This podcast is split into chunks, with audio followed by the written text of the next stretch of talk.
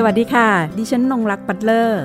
นี่คือพื้นที่ของคนชอบอ่านและชอบแชร์ ที่จะทำให้คุณไม่ต้องหลบมุมอ่านหนังสืออยู่คนเดียว แต่จะชวนทุกคนมาฟัง และสร้างแรงบันดาลใจในการอ่านไปพร้อม ๆกัน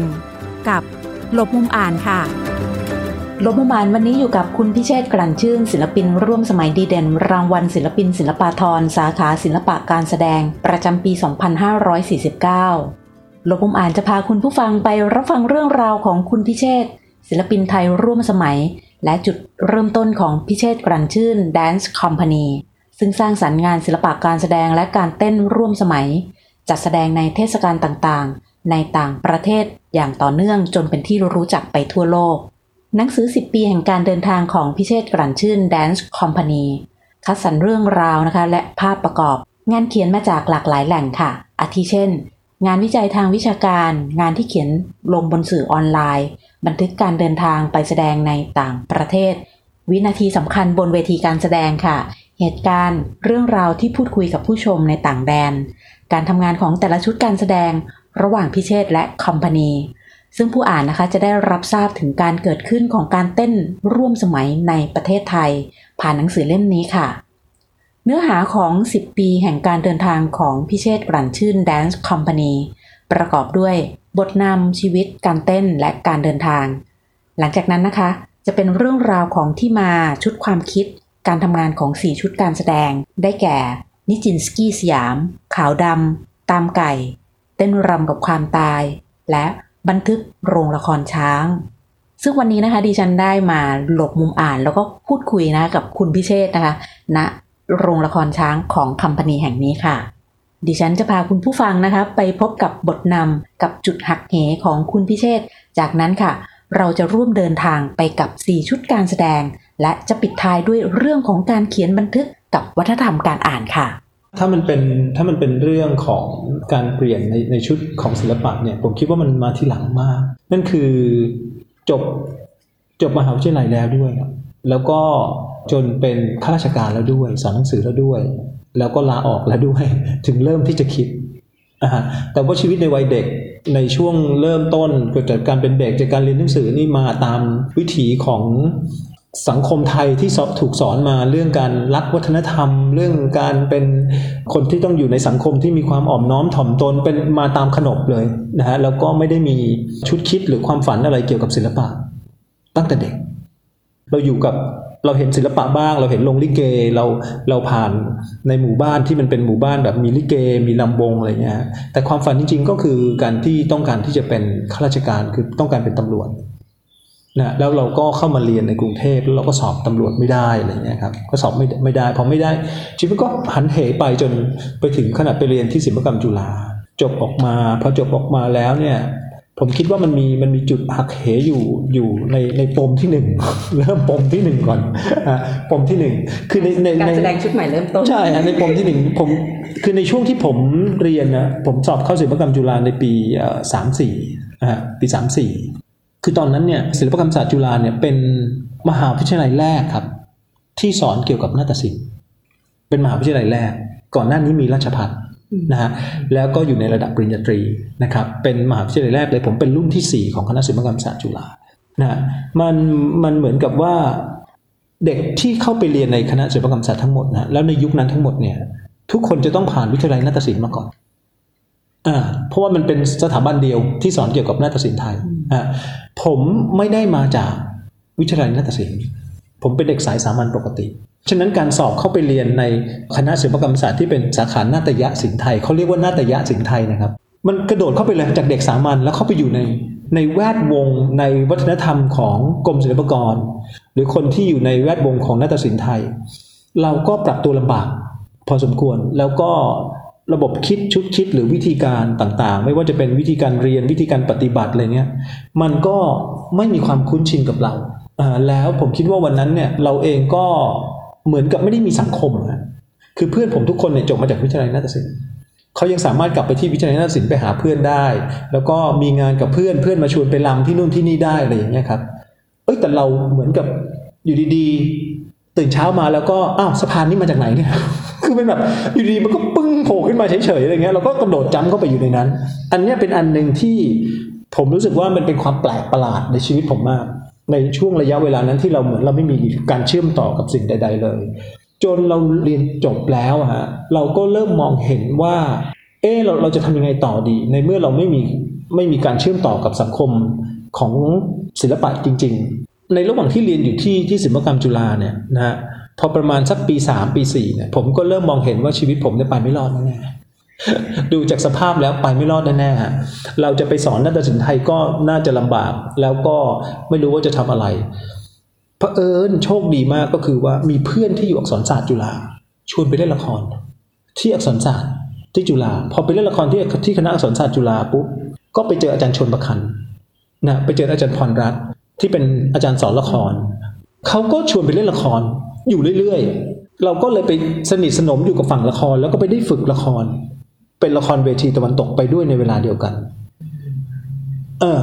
มันก็มันก็ไปส่งผลให้เรารู้สึกว่าเอ้ยเอออันนี้มันก็ทำได้นะ แล้วมันก็น่าสนใจดีอะไรเงี้ยแล้วเราก็ใช้ไอ้ความเป็นนาฏศิลป์ไทยอะฮะเข้าไปบวกรวม เพราะว่าในช่วงนั้นเนี่ยมันเหมือนกับเราจะถูกเลือกไป เล่นละครที่มันเป็นละครไทย แต่ว่าตีความมันหมายเป็นละครแบบตะวันตก อย่างเช่น เล่นเรื่องขุนช้างขุนแผนอย่างเงี้ยครับเล่นเรื่องกากีอะไรเงี้ยฮะเล่นเนี่ยคือสิ่งเหล่านี้ในยุคนั้นนะมันทำเยอะมากนิทานเวตาลอย่างเงี้ยครับเราก็จะได้เล่นเป็นตัวที่มีลำด้วย แล้วก็มีตัวอื่นที่มันเป็นประโยคด้วยที่พูดด้วย แต่ว่าเราอะจะมี d ด a l ล็อกที่น้อย แต่ move เยอะกว่านะนี่คือจุดเริ่มต้นของของสิ่งที่เราเริ่มมองเห็นว่าเอ๊ะเราน่าจะทำอย่างอื่นได้บ้าง นะแล้วหลังจากจบมาก็ไปทำงานอยู่กับพวกคณะละครนะอืม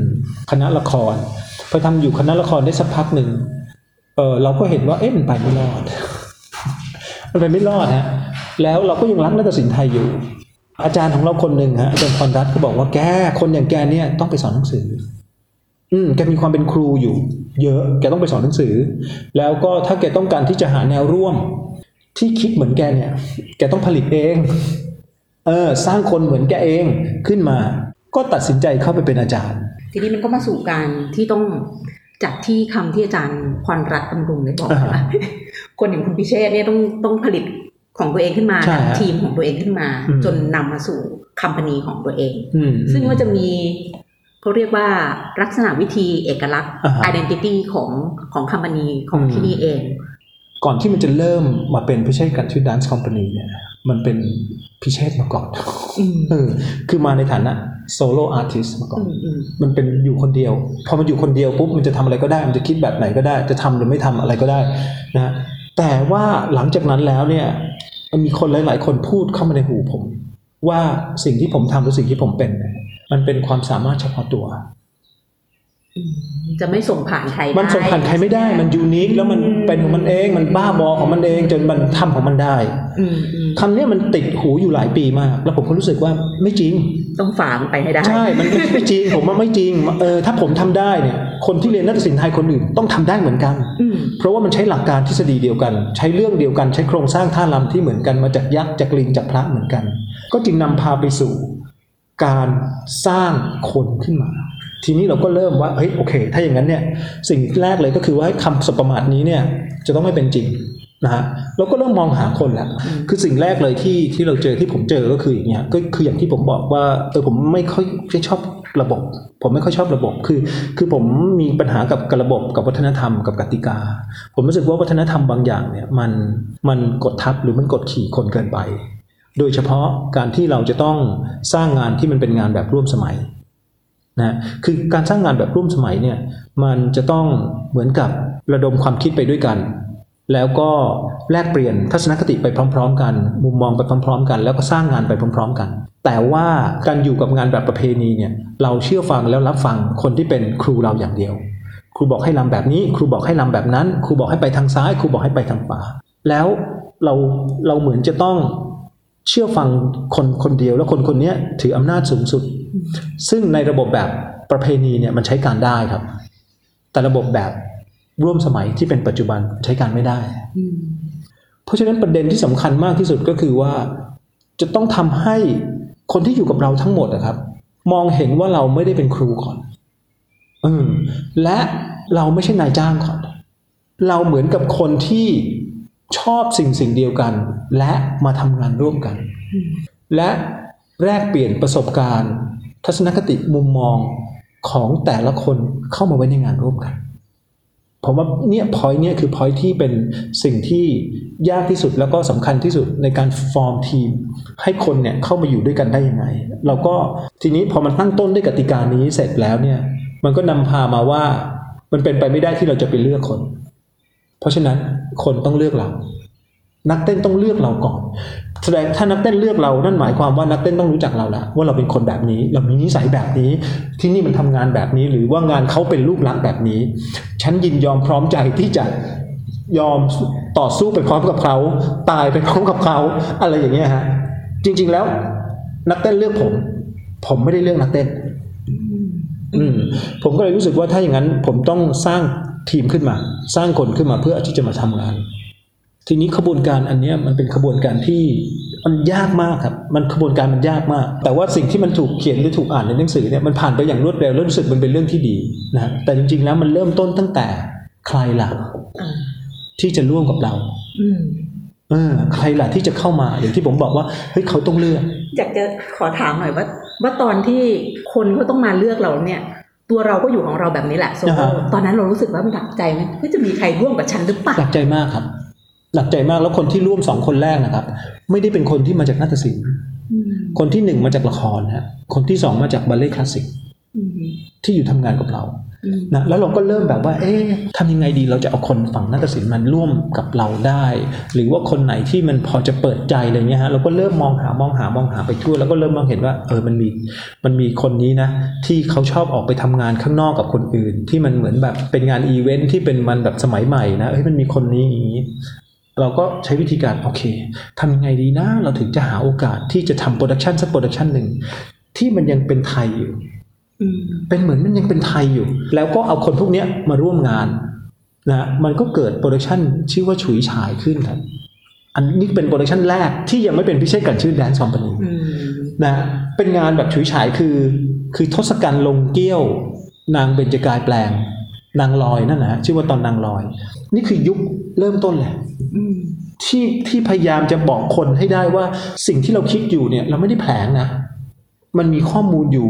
มันมีหลักฐานอยู่ มันมีวิธีการที่เขาทำอยู่ในสมัยก่อน แต่วันนี้มันอาจจะหลงลืมไปหรือทำน้อยลง หรือว่ามันไปเปลี่ยนแปลงหลักการของมัน แต่เราอยากเอาหลักการที่เป็นหลักการเก่ากลับคืนมา เพราะว่าในขณะที่เราเรียนอยู่กับครูที่บ้านอย่างเงี้ยคือครูผมผมเรียนที่บ้าน ครูก็จะเล่าเรื่องเก่าๆให้เราฟัง แล้วครูผมก็เป็นครูที่อยู่ในกรมศิลปากรอย่างเงี้ยครับเขาก็เล่าให้เราฟังว่าสมัยก่อนเนี่ยเวลาเขาลำกันเขาลำกันยังไงเขาไม่ตัดท่าลำเขาลำเพลงยาวๆเขาซ้อมกันยังไงเขาก็เล่าให้เราฟังหมดแล้วเราก็รู้สึกว่าเราอยากเห็นมันอะไรเงี้ยซึ่งวันนี้เรามองไม่เห็นนะผมยกตัวอย่างเช่น วันนี้เนี่ยผมพูดเรื่องนี้ตลอดเวลาก็คือ อย่างเช่น เวลาที่ทศกัณฐ์สู้กับพระราม แล้วก็ตอนที่จะแผนแผงสอน นะครับ มันจะมีท่าลำเพลงเพลงรำอยู่เพลงหนึ่งเขาเรียกเราเรียกว่าเชิดชิงสอนทนง ต้องลำเชิดชิงสอนทนงก่อน ซึ่งเชิดชิงสอนทนงจะประกอบไปด้วยท่าลำทั้งหมด 3 ชุด 3 เซตซึ่งยาวมากอืมนะฮะแต่ปัจจุบันเนี่ยครับรัวอย่างเดียวเลยครับเตรงเตรงไปยิงเลย เราก็รู้สึกว่าเราอยากเห็นสิ่งนั้น เออ เราอยากเห็นสิ่งนั้นกลับคืนมา แต่ว่าวันนี้เราเรามองไม่เห็นฮะ แล้วแทบจะผมคิดว่าแทบจะไม่มีโปรดักชันไหนเลยของกรมศิลปากรปัจจุบันที่จะแผงสอนแล้วต้องลำเชิดชิงสอนทนงถึงสามตัว เพราะเขารู้สึกว่ามันเสียเวลาอืมแล้วเขาบอกว่าคนดูมันเบื่อนะฮะเสียเวลาหรือคนดูเบื่อมันเป็นอีกคนละกรณีกันนะแต่ศิลปะมันอยู่แบบนี้ฮะศิลปะมันทำงานแบบนี้ และศิลปะโดยเฉพาะนาฏศิลป์ไทย เป็นศิลปะที่ต้องการเวลาครับ ของการดื่มด่ำ นะและถ้าคุณบอกว่าเฮ้ยน่าฏศิลป์ไทยเป็นความร่ำรวยทางศิลปะ เป็นการร่ำรวยของภูมิปัญญาของคนไทย เพราะฉะนั้นคุณห้ามตัดฮะเพราะไม่เช่นนั้นแล้ว เด็กรุ่นใหม่จะไม่เห็นความร่ำรวยของภูมิปัญญานี้ทีนี้เขาก็จะบอกว่าเฮ้ยไม่ได้เด็กเขาไม่เขาไม่สนใจแล้วเขาไม่อยากดู อันนั้นเป็นหน้าที่ของคุณที่คุณต้องทำให้เขาสนใจแล้วอยากดู แต่ไม่ใช่ทำหน้าที่ด้วยการหนีปัญหาคือตัดมันทิ้ง อันนี้เป็นพอยที่ที่มันเกิดขึ้นนะฮะก็เป็นเป็นปัญหาที่ที่ผมเห็นทำไมผมถึงได้ทำอะไรแบบนี้นะเนี่ยเพราะปัญหาเหล่านี้ครับ ที่เรามองเห็นว่าเราอยากเอามันกลับคืนมา ทีนี้พอเรารวบรวมคนได้เสร็จแล้วอะพอเราเริ่มตั้งเป็นคอมพานีขึ้นมา คือจริงๆ เราไม่รู้ว่าคอมพานีคืออะไร เออคอมพานีคืออะไร จะอยู่กันยังไง เรามองซ้ายมองขวา เราก็ตั้งคำถามว่าเอ๊ะแล้วคอมพานีมันคืออะไรวะเนี่ยเอ๊ะเราจะอยู่กันยังไงเราจะอยู่กันแบบไหนจะเป็นเราก็ไปไล่เรียงแบบไหนดีใช่เราก็ไปไล่เรียงว่าไอ้ไอ้ประเทศเนี้ยมันมีคอมพานีไหมมันมีคนที่ทำงานศิลปะอยู่ด้วยกันไหมอะไรเงี้ยเราก็ไปเจอว่าอ๋อเนี่ยคณะลิเกนี่แหละ มันคือคอมพานีแหละคอมพานีศิลปะการเต้นการใช้ร่างกายเลยหมอลำเนี่ยแหละ โนราเนี่ยแหละ นี่แหละคือคอมพานีเลย แต่ว่าคอมพานีที่เป็นลิเกหมอลำโนราเนี่ยมันอีกแบบหนึ่งมันเป็นแบบสมัยโบราณ คือมันเป็นเหมือนครอบครัวญาติพี่น้องอะแล้วก็มันทำงานเป็นแบบว่าช่วงฤดูกาลทำทั้งปีไม่ได้ หน้าฝนต้องต้องไปปลูกผักฮะ น้ำท่วมไม่ได้น้ำท่วมต้องอยู่บ้านฮะรอหน้าแล้งแล้วหน้างานบุญเท่านั้นถึงจะได้ออกเล่นไอ้ห่าแต่คอมพานีของเรามันไม่ทำแบบนั้น เราไม่มีที่นานี่หว่าเออแล้วเราอยู่กรุงเทพอะไรเงี้ยเพราะฉะนั้นเราก็ปลูกผักไม่ได้ เลี้ยงตัวเองไม่ได้เอ๊ะมันมันมีชุดคิดอะไรแบบนี้เกิดขึ้น แล้วคอมพานีเราอย่างหนึ่งงานเราต้องไปทำที่เมืองนอกเออ มันไปเล่นอยู่ที่เมืองนอก มันหาเงินมาจากเมืองนอก เฮ้ย มันมีตัวอย่างนี้ไหม แบบนี้ คอมพานีไทยที่ไปเล่นเมืองนอก เคยไปทัวร์มาก่อนอะไรเงี้ยครับ ก็ไปศึกษาไล่ จนไปเจอคณะในบุตรมหิน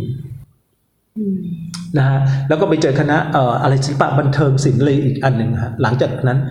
เราก็ไปเจอสองคณะนี้ว่าเฮ้ยมันมีคณะละครไทยเว้ยมันไปเล่นที่เมืองนอกกันเว้ยอันนี้นี่นี่อะไรเงี้ยแล้วก็ตามไปเรื่อย พอตามไปก็ไปเจอนิชินสกี้เป็นความเกี่ยวเนื่องเชื่อมโยงกันอีก แล้วตอนนั้นเนี่ยมันเป็นงานฉลองครบรอบ 100 ปีของนิชินสกี้ด้วย ก็เลยมี production ขึ้นมา เพราะว่ามีมีที่ Singapore Arts Festival เนี่ยต้องการได้งานจากสิ่งของเรา แล้วเราก็เสนอนิชินสกี้ไปเพราะมันเชื่อมโยงกับเรานะเราก็สร้างงานที่ชื่อว่านิชินสกี้ขึ้นมา แต่ว่าภายใต้ชุด concept ของการสร้างงานนั้นนะฮะมันทำให้เราเนี่ยได้เรียนรู้ว่าเฮ้ยเราจะมี company ได้ยังไง อะไรคือความผิดพลาดของคณะนายบุศย์มหินทร์วันนั้น อะไรคือความสำเร็จของคณะนายบุศย์มหินทร์วันนั้น อะไรคือสิ่งที่เราควรจะต้องระวัง ถ้าเราอยากทำ company แล้วเราจะต้องเดินทางไปเมืองนอก อย่างเงี้ยเออเมืองนอกมันมีเทศกาลอยู่ มันมีช่วงเวลาที่เป็นหน้าหนาวอยู่อะไรเงี้ยไปไม่ได้เพราะว่าหน้าหนาวมันโรงละครปิดห้ามไปแสดงอะไรเงี้ยเฮ้ยเราต้องดูช่วงฟ้าฝนให้ดีช่วงตารางเวลาให้ดีกรกฎาสิงหากันยาเป็นช่วง summer นั่นคือช่วงที่ต้องต้องเก็บเกี่ยวให้ได้มากที่สุดอะไรอย่างเงี้ยครับเนี่ยคือสิ่งที่เราได้ เรียนรู้แล้วก็รับรู้ว่าเราจะทำยังไงในจุดเริ่มต้นของการ form company ขึ้นมา แล้วพอเรา form company ขึ้นมาได้ เริ่มมองเห็นได้ เราก็ได้เรียนรู้อีกสิ่งหนึ่งก็คือว่าในวันที่นิชินสกี้เนี่ยได้ได้เอารำไทยมาผสมกับความเป็นฝรั่งเนี่ยเขามองรำไทยยังไง เราก็ไปศึกษาอีกว่าเอ๊ะฝรั่งมองรำไทยยังไง เวลาที่เรามองฮะเราก็มองลำไทยเป็นความงามแบบนี้แบบนี้แบบนี้อะไรเงี้ยแต่เวลาที่ฝรั่งมองมันมองอีกแบบหนึ่งแล้วการผสมระหว่างความเป็นเวสเทิร์นกับความเป็นเอเชียเนี่ยมันออกมาเป็นยังไงเราก็ดูศึกษาจากเสื้อผ้า ศึกษาจากโครงสร้างของท่าลำศึกษาจากวิธีการ ศึกษาจากดนตรี ศึกษาจากสภาวะของช่วงเวลาวันนั้น มันก็ทำให้เราเห็นว่าอ๋อเราจะต้องมองหาอะไรบางอย่างที่มันเป็น identity ของคอมพานีเอง นั่นก็เลยได้มาสู่ที่มานะคะของชุดการแสดงต่าง ๆ ด้วยใช่รวมถึงต่อวิธีจากการนั้นฝึกฝนใช่ไปเรื่อย ๆ เลยฮะพอพอเราได้พอเราได้ได้นิชินสกี้มาเสร็จปุ๊บเรารู้แล้วว่าเราต้องหา identity ของเรา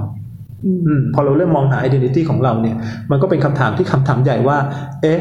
แล้ว identity ที่ก่อนที่เราจะหาว่าในความเป็นเราเนี่ย แล้ว identity ของชาติพันธุ์เราคืออะไรวะมันมันเล่นเราเราถอยไปอีกว่า แล้วไอ้ไอ้ลำไทยจริงๆคืออะไร เออ มันก็เลยกลับไปตั้งคำถามว่าเอ้ยลำไทยจริง ๆ คืออะไร แต่ว่าสิ่งที่เรารู้ในลำไทยก็คืออ๋อก็เนี่ยการแสดงโขนไงเป็นลำไทยเอ้ยไม่ใช่มันการแสดงโขนเออลำไทยมันก็คือจีบไงแล้วก็การตั้งวงเอ้ยไม่ใช่มันคือฟอร์มเฉยๆแต่ว่าไอ้ตัวชุดองค์ความรู้ของมันหลักการของมันและวิธีการของมัน มันคืออะไรวะอะไรเงี้ย มันทำให้เราตอบคำถามนี้ เมื่อเราตั้งคำถามแล้วตอบคำถามนี้ไม่ได้ เออ แล้วเราก็มีอาการช็อกเล็กน้อยว่าอ้าว สิ่งที่เรารู้มันไม่ใช่ความรู้นี่หว่า มันเป็นความจำก็เลยเป็นปัญหาใหญ่เลยทีนี้การแสดงชุดนิจินสกี้สยามทำให้คอมพานีนะคะได้ทำความเข้าใจอดีต มองปัจจุบันแล้วก็อนาคตนะคะ การค้นพบจากการแสดงชุดนี้แหละค่ะนำไปสู่การสร้างตัวตนของคอมพานีและยังเหลืออีก 3 ชุดการแสดงนะคะ นั่นก็คือขาวดำตามไก่ และเต้นรำกับความตายค่ะ คืออย่างนี้ยคือขาวดำเนี่ยเป็นอันที่เรากลับไปที่ต้นต่อเยอะมากอืม ไปตั้งคำถามกับโครงสร้าง ไปตั้งคำถามกับ movement ไปตั้งคำถามกับพื้นที่ ไปตั้งคำถามกับเอ่อหลักการ แล้วก็เทคนิคของการเต้นเกือบทั้งหมดเลยอืมนะฮะพอมาที่ตามไก่อะครับ มันไปสู่การตั้งคำถามอีกหนึ่งคำถามขาวดำเป็นการตั้งคำถามว่าจริง ๆ แล้วเนี่ยเราเป็นใครกันแน่นาฏศิลป์ไทยมันคืออะไรหลักการวิธีการ ตามไก่มันเป็นการตั้งคำถามอีกคำถามหนึ่งที่น่าสนใจ แล้วคุณจะเป็นใคร คือเมื่อบรรพบุรุษเราเป็นแบบนี้แล้วเนี่ย เราในวันนี้เราเป็นใครอืมเออ นะตามไก่มันคือการตั้งคำถามกับตัวเราเองว่าคุณเป็นใคร คุณมีทัศนคติยังไง คุณคิดอะไร คุณชอบอะไร คุณคุณเชื่ออะไร นี่คือวิธีการของตามไก่ ก็คือให้นักเต้นหาตัวตนของตัวเองให้เจอ เพราะว่าก่อนหน้านี้เนี่ยที่นักเต้นพยายามจะอธิบายอย่างเช่น คนที่เป็นยักษ์อธิบายมาว่าเฮ้ยยักษ์มันเป็นแบบนี้ลิงมันเป็นแบบนี้พระมันเป็นแบบนี้ มันไม่ใช่ตัวตนของเขาอะมันเป็น character ที่เขาไปร่ำเรียนมาเฉยๆ แล้ว you ล่ะ you เป็นใครคำถามนี้คือคำถามที่เราถามในตามไก่ ในกรณีว่าคุณพิเชษโยนกลับไปว่าคุณน่ะเป็นใครอืมทีนี้จะมีวิธีการบอกว่า เออใช่เนี่ยเนี่ยคือคุณน่ะในการที่จะดูว่าในในคัมพานีของเราอืมนักเต้นของเรา ซึ่งแบบว่า เออ เป็นคุณจริงอ่าๆใช้แบบนี้ได้นะอืมกระบวนการมันมันมันยังไงกระบวนการมันเริ่มต้นด้วยการที่เราจะต้องเอากระบวนการของ เอากระบวนการของร่างกายก่อนนะฮะดูนะมันเป็นอย่างนี้ยกระบวนการทางความคิดอืมกระบวนการของร่างกายนะฮะและเอ่อมันมีกระบวนการทางความคิดมันมีกระบวนการของร่างกาย แล้วก็มันมีกระบวนการของความคิดสร้างสรรค์กระบวนการของร่างกายครับสิ่งแรกเลยคือ คุณต้องทำลายระบบโครงสร้าง ที่เป็นระบบโครงสร้างของตัวละครที่คุณเรียนมาทิ้งให้หมดก่อนให้ได้ โอเค ยักษ์มันจะต้องเป็นฟอร์มแบบนี้ ลิงมันจะต้องเป็นฟอร์มแบบนี้นาฏศิลป์ไทยมันจะต้องตัวตั้งตรงแบบนี้ แขนจะต้องงอแบบนี้ เรามีเอ็กซ์ไซส์นำพามาซึ่งเอ็กซ์ไซส์คือเอ็กซ์ไซส์เนี้ยมันเป็นเอ็กซ์ไซส์ที่มันเหมือนกับ ถ้าผมผมเปรียบเทียบง่ายๆฮะมันเหมือนจับคุณใส่ตะกร้าแล้วเขย่าอะคือให้ตัวคุณมันแบบกลับไปนิ่งใหม่ คือคือกลับไปนิ่งใหม่กลับไปแบบสำรวจตัวเองใช่แล้วก็กลับไปไปจากที่มันเคยเป็นแบบก้อนกลมๆให้มันแบะลงไปใหม่อะไรเงี้ยฮะอืมเพื่อกลับไปสู่จุด basic ที่สุดเลยอืมอืมคือทำลายฟอร์มทุกอย่างทิ้ง shape อ๋อที่เราเคยมีทั้งหมดทิ้ง กลับไปที่เป็นฟอร์มของปกติ นี่คืออันที่หนึ่งที่เราทำเอ็กซ์ไซส์นะก็คือสั่นตัวเองตลอดเวลาสั่นสั่นสั่นสั่นสั่นสั่นสั่นสั่นสั่นสั่นเพื่อให้ shape มันมันมันเสียไปซะอันที่สองก็คือเป็นขบวนการของความคิด มันจะมีเอ็กซ์ไซส์อันหนึ่งก็คือว่า เวลาที่เราเราเราอยู่ในสภาวะของคนที่เป็นเป็นนักเต้นแบบประเพณีเนี่ย เราไม่มีความจำเป็นต้องคิด เพราะว่าท่ารำทั้งหมดนะครับ มันเป็นท่ารำเดิม เมื่อเราจำมาแล้วในสมัยที่เราเรียนตอนมัธยมฮะมันก็จะจำได้จนถึงเมื่อไหร่ก็ได้ โดยที่ไม่ต้องคิด สมองมันจะชัดดาวตัวมันเองลงทันที แล้วมันเกิดขึ้นโดยอัตโนมัติ เท่ากับว่าคนคนนั้นเนี่ยไม่มีกระบวนการทางความคิดเป็นของตัวเอง เหลืออยู่เลยเป็นเป็นกระบวนการทางความจำทั้งหมด เพราะว่าดนตรีมันไม่เคยเปลี่ยนท่ารำมันไม่เคยเปลี่ยน เพราะว่าเมื่อไหร่ที่ดนตรีเปลี่ยน คุณก็จะถูกด่า เมื่อไหร่ที่ท่ารำเปลี่ยนคุณก็จะถูกด่า เพราะฉะนั้นไม่ต้องเปลี่ยนดนตรีไม่ต้องเปลี่ยนท่ารำเราก็เลยทำได้โดยอัตโนมัติกระบวนการทางความคิดของเรามันจึงปิดลงอืมและเราก็ไม่ต้องสนใจที่จะมองอะไรกับใคร เพราะว่าเราไม่ต้องรับผิดชอบสิ่งใดทั้งสิ้นอืมอืมแต่พอมันเป็นตามไก่ฮะมันเกิดกระบวนการทางความคิดเกิดขึ้นมันมี exercise exercise หนึ่งฮะเราเรียกมันว่าเอ็กซ์ไซส์ที่หนึ่งเพื่อหนึ่งก็คือมันมีคนที่อยู่ข้างหน้าเราฮะทำท่ามาสามท่า เราต้องจำสามท่านั้น แล้วคิดต่ออีกสองท่าเป็นห้าท่า แล้วมีคนที่ต่อหลังเราฮะทำไปเรื่อยๆ เพราะฉะนั้นต้องจำใช่ต้องจำแล้วต้องคิดต้องจำแล้วต้องคิดต้องจำแล้วต้องคิดต้องจำแล้วต้องคิด มันจึงต้องตื่นฮะเราจึงต้องตื่นอยู่กับปัจจุบัน แต่ความเป็น tradition ไม่จำเป็นต้องอยู่กับปัจจุบัน เพราะว่าถ้ามันถูกกำหนดไว้เรียบร้อยแล้วอืมนี่แหละฮะอันนี้คือประเด็นหนึ่งนะฮะเป็นที่เป็นความแตกต่างของนักเต้นแบบร่วมสมัยกับนักเต้นแบบประเพณีนักเต้นแบบประเพณีไม่ต้องมีความเป็นปัจจุบันไปได้เลย แต่ว่าร่วมสมัยไม่ได้ เอ็กซ์ไซส์ที่สองอันนี้นะฮะพูดถึงเรื่องกระบวนการทางความคิดต่อไปคือเอ็กซ์ไซส์ที่สามเป็นกระบวนการทางความคิดสร้างสรรค์ คิดแล้วต้องสร้างสรรค์อีก คือกระบวนการนี้ฮะเป็นเหมือนกับว่ามันมีเอ็กซ์ไซส์ก็คือว่า ในขณะที่คุณเห็นคนคนนี้กำลังทำสิ่งนี้อยู่ ซึ่งเราก็ไม่รู้ว่าเขาทำอะไร คุณต้องอ่านชุดความหมายนั้นนะครับ แล้วสร้างเรื่องราวขึ้นมาให้ได้ หรือสร้าง movement ต่อไปให้ได้ หรือสร้างเป็นเป็นองซอมบางอย่างขึ้นมาให้ได้ แล้วคนอื่นก็ไปร่วมกันสร้างอีก แล้วคนอื่นก็ไปร่วมกันสร้างอีก แล้วก็ไปที่อื่นแล้วก็ไปสร้างใหม่อีก ไปที่อื่นแล้วก็ไปสร้างใหม่อีกนะทำให้เกิดกระบวนการของของ activity แล้วก็ creativity ไปเรื่อยๆไปเรื่อยๆอืมเนี่ยฮะคือคือวิธีการของตามไก่ ทีนี้พอมันพอมันเกิดสิ่งนี้ขึ้นปุ๊บอะฮะมันก็จะแสดงตัวตนและทัศนคติของคนนั้นออกมาเต้นรำกับความตายหลังจากที่อย่างที่บอกครับว่าหลังจากที่ทำลายตัวตนและค้นหาตัวตนเราแล้วเนี่ยจากตามไก่คำถามคือเราจะเกิดใหม่ได้ยังไง มันเป็นการรีบอนอีกทีนึงเฮ้ยเราจะเกิดใหม่ในความเป็นเราได้ยังไงในคอมพานีของเราในในการตั้งสมมติฐานเมื่อประมาณแบบว่าเจ็ดแปดปีที่แล้วอะฮะว่าเฮ้ยเราจะมีคอมพานีเราจะหาไอดีนิตี้ของเราได้ยังไงอะไรเงี้ยแล้วเราก็ใช้เวลานานมากนะฮะไล่มาจนถึงตั้งคำถามกับความเป็นนาฏศิลป์ไทยว่ามันคืออะไรตอบคำถามได้แล้ว มาตั้งคำถามกับตัวเราว่าตัวเราเป็นใครจนหาตัวตนของเราได้แล้ว แล้วเราจะเกิดมาในศิลปะได้ยังไง การที่เรามีตัวตนของเราแล้ว เราจะสร้างศิลปะของเราเอง movement ของเราเองได้ยังไง นี่คือคำถามที่เราถูกตั้งในงานที่ชื่อว่าเต้นรำไปกับความตาย พอมานั่งคุยค่ะ รู้สึกว่าตัวเองเนี่ยถูกจับเขย่าเขย่านะคะในการทำลายฟอร์มไปเป็นที่เรียบร้อยแล้ว รวมถึงทำให้เราได้เห็นค่ะว่าจากการทบทวนการแสดงทั้ง 4 ชุดที่ผ่านมา เห็นถึงการทำลายฟอร์มนะคะ การสร้างฟอร์ม แล้วก็การเก็บฟอร์มขึ้นมาใหม่ด้วย นั่นก็คือ มีทั้งเรื่องของกระบวนการคิดกระบวนการทำงาน แล้วก็กระบวนการของความคิดสร้างสรรค์ แล้วก็แบบฝึกหัดในการฝึกฝนนะคะ ของคัมพานีแห่งนี้ หนังสือเล่มนี้นะคะ เป็นงานเขียนซึ่งรวบรวมเรียบเรียงขึ้นมาจากบันทึกนะคะของคุณพิเชษกลั่นชื่นค่ะ คุณพิเชษได้พูดถึงการเขียนบันทึกค่ะ ว่ามันมีส่วน หรือว่ามีความสัมพันธ์เข้าไปสู่เรื่องของการอ่านอย่างไรด้วยค่ะ คือมันมันเหมือนแบบ ช่วงหลาย ๆ ปีที่ผ่านมาเพราะเราพยายามจะพูดถึงเรื่องว่าให้สังคมไทยไม่เด็กไม่อ่านหนังสือคนไม่อ่านหนังสือแล้วก็อยากให้ทำให้สังคมเป็นเป็นแบบเป็นวัฒนธรรมของการอ่านหรือมีการอ่านมากขึ้นพอมันพอพอมันเป็นบันทึกก็จะกลับมาอ่านแล้วก็จะเห็นเรื่องราว หลังจากนั้นก็จะเป็นคนที่ไปเข้าสู่กระบวนการของการอ่านเรื่องราวต่อไป ไม่รู้นะผมผมไม่รู้ว่าผมถูกหรือผิด แต่ผมพยายามนั่งมองว่าอะไรมันขาดหายไปอืมเล่มนี้ก็มาจากการเขียนเหมือนกันอืมเป็นบันทึกหมดเลยครับ แล้วผมก็เริ่มเห็น พอเริ่มเห็นปุ๊บ ก็ให้ลูกสาวอะครับ เขียนบันทึกตั้งแต่หกขวบตอนนี้มีสมุดเขียนบันทึกประมาณยี่สิบเล่มแล้วมั้งครับ แล้วผมเห็นอะเห็นถึงตอนที่เขาอายุสามสิบสี่สิบอะแล้วมานั่งอ่านนะครับคือเห็นเลยว่าคลังของความทรงจำที่มีอยู่กับพ่อแม่ คลังของความทรงจำในช่วงเวลานั้นนะครับ ซึ่งตัวผมเองไม่มีเลย เราเราจำอะไรไม่ได้เลยอันนี่มันลงรายละเอียดทุกวันเจอใครทุกวันเป็นยังไงอะไรอย่างเงี้ยครับ แล้วผมรู้สึกว่าโอ้โหมันในวัยของเราเราพลาด ผมถึงรู้สึกว่ามันสำคัญมากแล้วเขาก็กลายเป็นคนชอบเขียนทุกวัน แล้วที่สำคัญคือวาดรูปด้วยเออวาดรูปการ์ตูนอะไรเขาก็วาดไปอะไรเงี้ยคลังความทรงจำของคุณพิเชษกลั่นชื่นได้ถูกบันทึกเอาไว้ในหนังสือ 10 ปีแห่งการเดินทางของพิเชษกลั่นชื่น Dance Company เป็นที่เรียบร้อยแล้วนะคะ วันนี้ขอบคุณที่ติดตามรับฟังหลบมุมอ่าน สวัสดีค่ะ หากมีหนังสือดีๆ ที่อยากมาแชร์กัน มาบอกกับเราได้นะคะ แล้วกลับมาหลบมุมอ่านด้วยกันค่ะ